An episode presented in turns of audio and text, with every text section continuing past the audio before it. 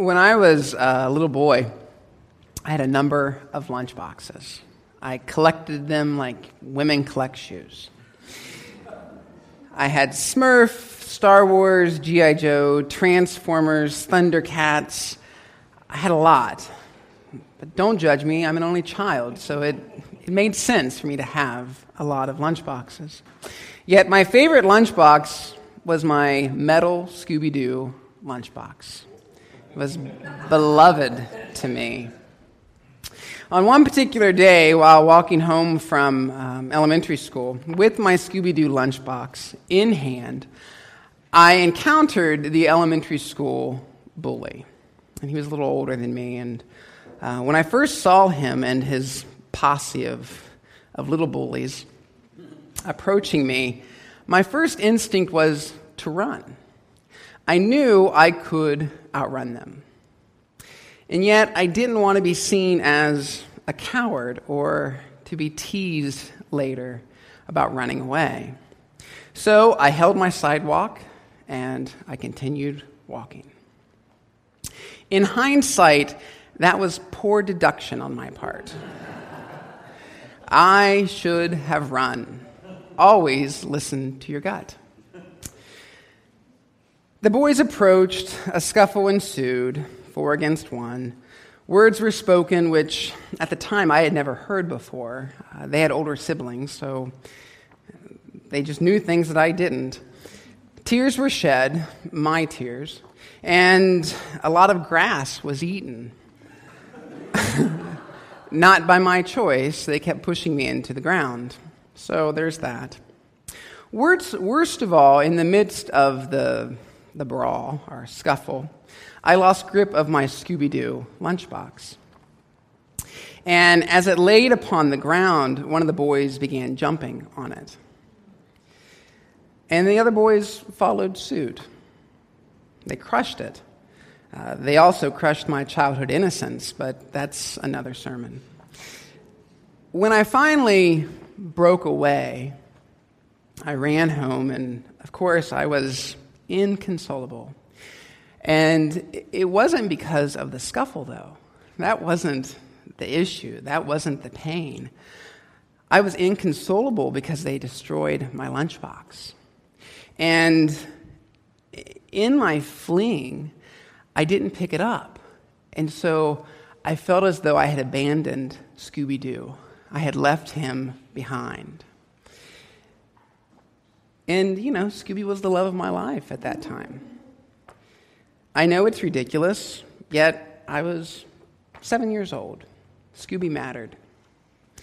Eventually, I calmed down enough to, to tell my grandparents what had happened. And at first, I wasn't going to say who, who these boys were, but eventually I did. I named every one of them. And my papa was a very honorable man, and he expected others to live honorably. And keep in mind, Hilliard was a small community then, and these boys and I lived in the same neighborhood. So my papa knew where each one of them lived.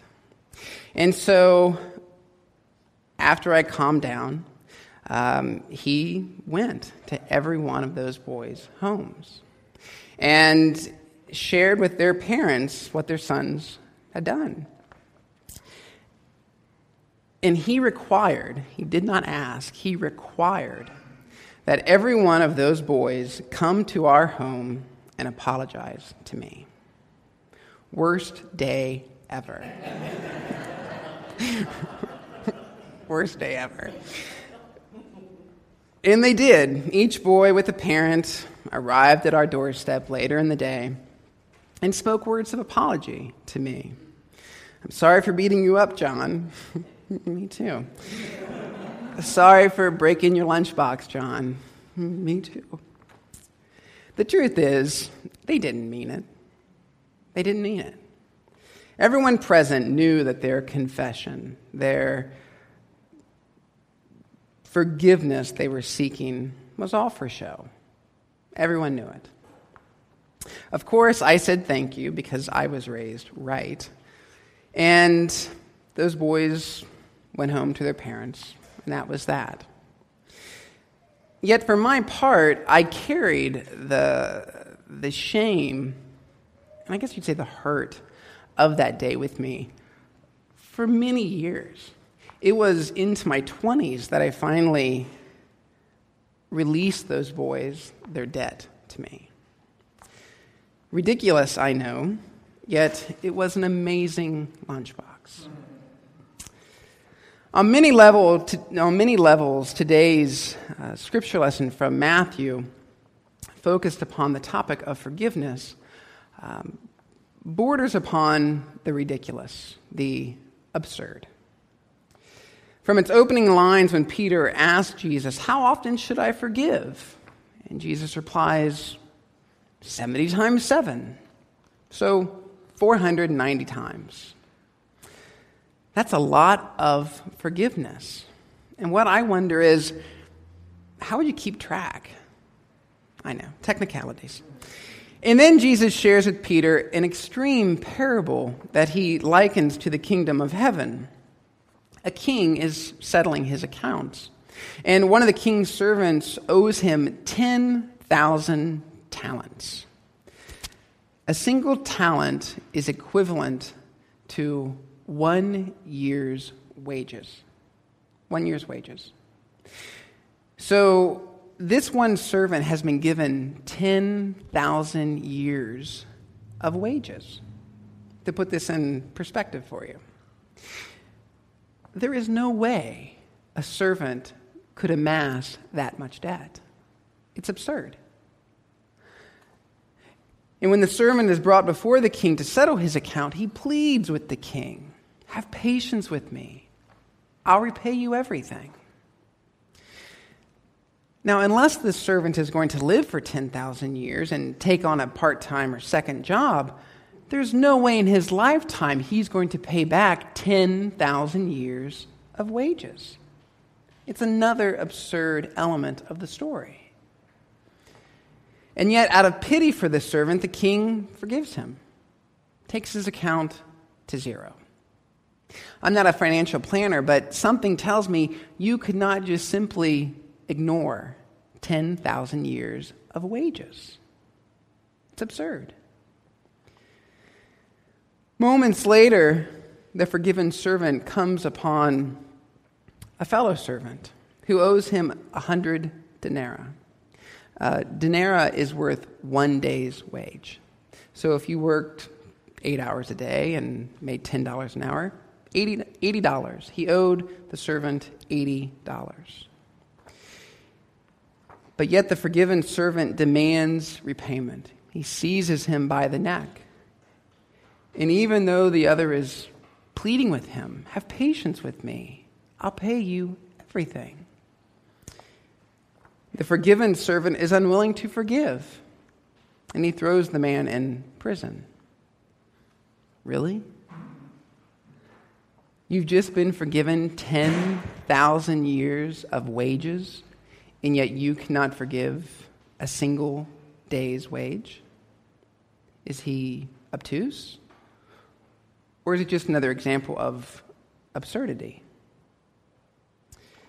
The king learns of the forgiven servant's actions, his unwillingness to be merciful towards the fellow man.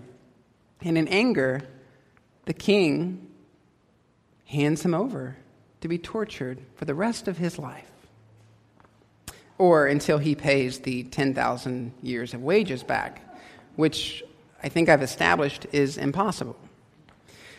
Jesus concludes this extreme parable with telling Peter that anyone who does not forgive from the heart will suffer the same fate as the unforgiving servant. So, a lifetime of torture. Yeah? Yeah. It doesn't really leave you with the warm and fuzzies, does it? It doesn't. I don't know that I would lead with this parable if I were trying to inspire discipleship or community unity, but I'm not Jesus, so we'll go with it. What's the takeaway?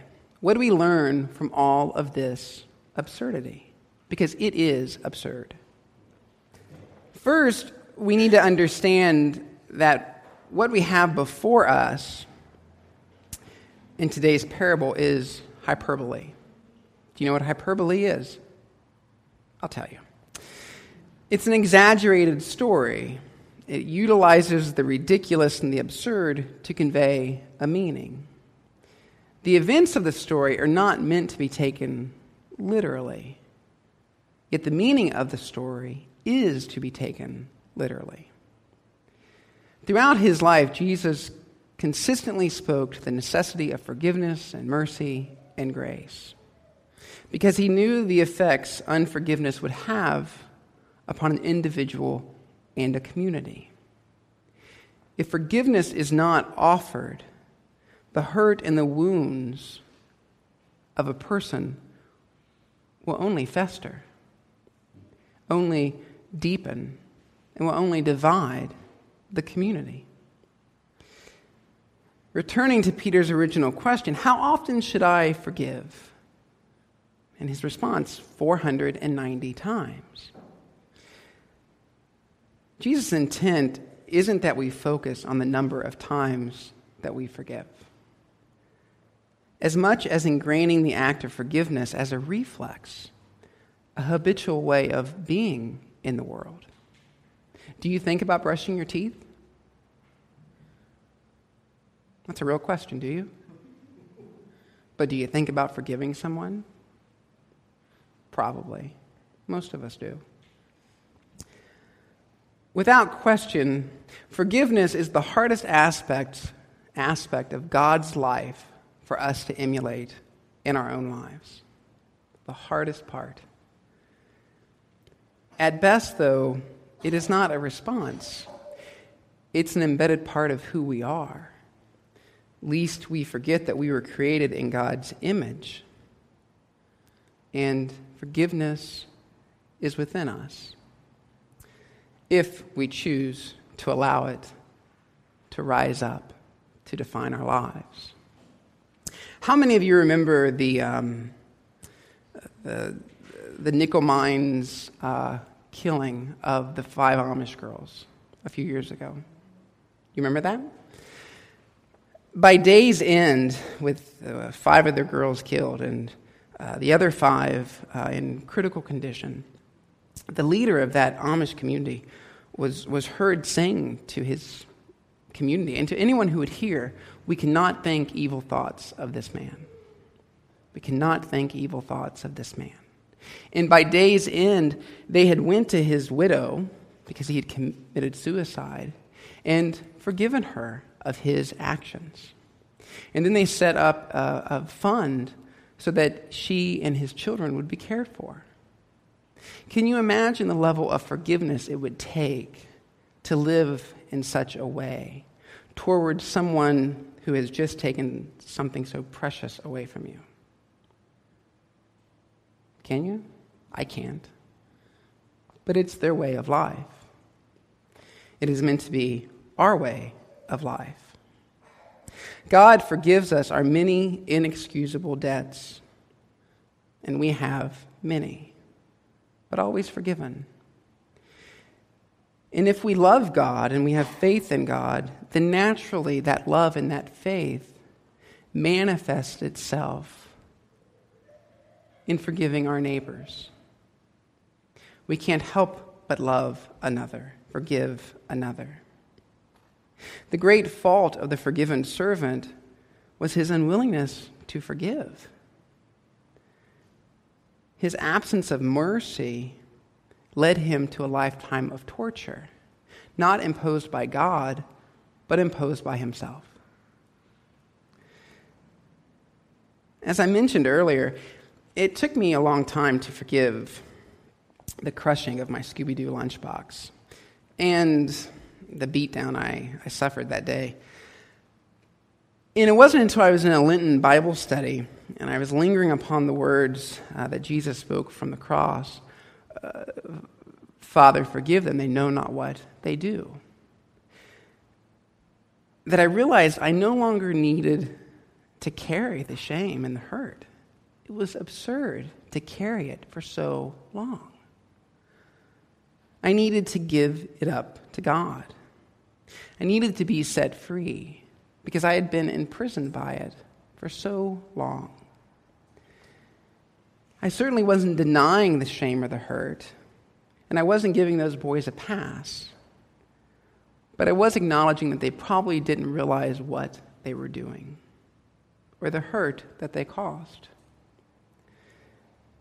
I needed to leave behind my resentment and just live in God's steadfast love. So often in life, we forget to rely on God's heart, believing that we can bear our wounds and our pain alone, believing that revenge and retribution will make us right. And it never will, it'll only wound us further.